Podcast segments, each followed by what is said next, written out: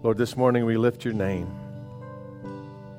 Great doesn't seem to be adequate a word for who you are, for the God that you are to this whole universe, and somehow you walk intimately with everyone you love. Thank you, Lord God. How great is our God. We give you praise in this place. And all God's people said, Amen. Amen. You may be seated.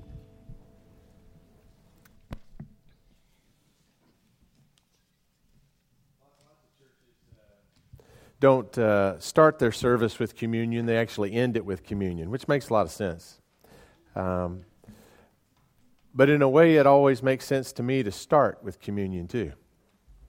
Um, when, when Paul identifies himself in his letter to the Romans, he starts here. He says, Paul, a bond servant of Jesus Christ, called to be an apostle.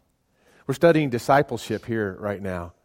And, and though becoming more faithful disciples is, is key to our, our motivation, it's not at the heart of it. Just to become better disciples for the sake of being better disciples. At the heart of that is this deep heart connection with Christ. Paul, before he even talked about what he was called to do, was that relationship a bondservant of Jesus Christ. You know what a bondservant is? But back in those days, they had slaves, right? And slaves usually became slaves because they were so in debt that they couldn't pay their debts. And so they sold themselves as a slave in order to pay off that debt. And someday, if ever they had paid it off, they were redeemed back into their freedom. And a bondservant was one of those that had discovered something in serving a person, a sense of purpose. But it had to be more than that. When you became a slave, you became less than a person, you became a piece of property. That person to whom you were a slave had absolute power over you. Absolute power. Anything they could ask, however they wanted to ask it, their will was your command. And yet, some people discovered that when they were the slave to someone who had an honorable heart,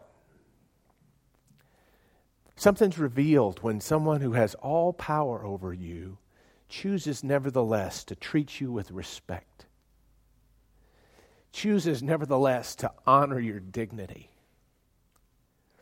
chooses nevertheless to look out for your intentions when, by all rights and purposes, you only have reason to look out for theirs. God Almighty, the most powerful one, said, To make you right, I will die in your place. He has all power. And yet he chooses to express himself to us in sacrificial love. A bondservant was one that had discovered such a relationship to their master while they were a slave that once they were redeemed and were free, they said, It would give my life no greater purpose than to be your servant always. And, and their ears were pierced with an anvil, and they often wore an earring, almost like a branding, saying, I belong to that one, and I couldn't be prouder of it.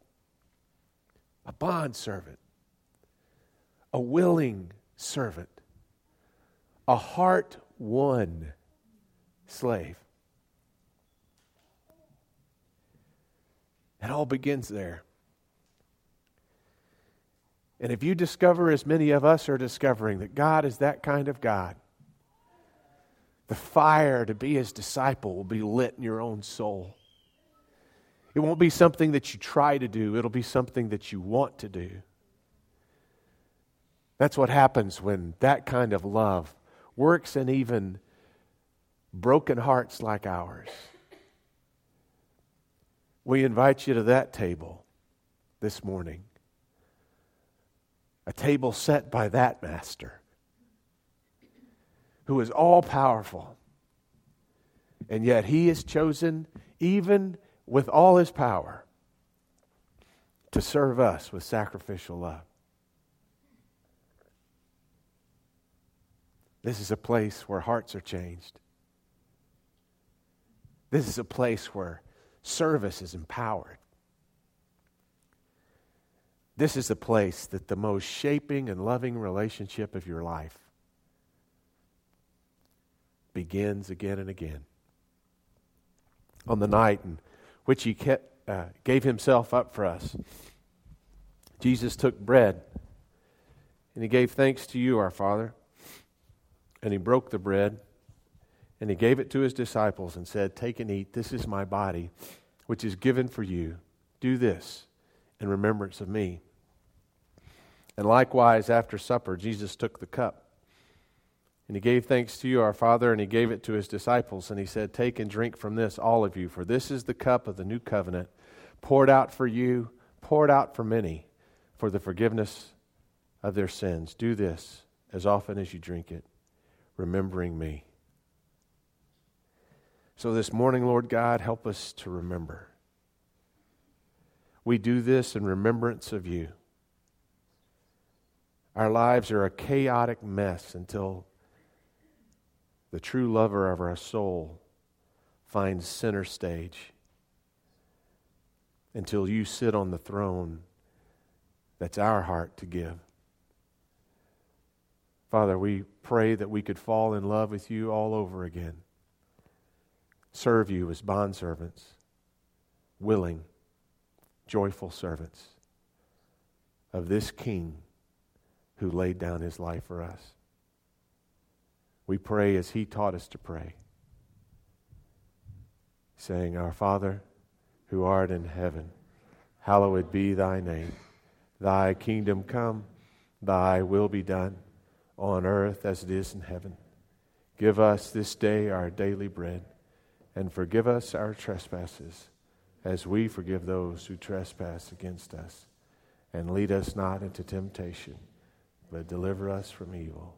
For thine is the kingdom, and the power, and the glory forever. Amen.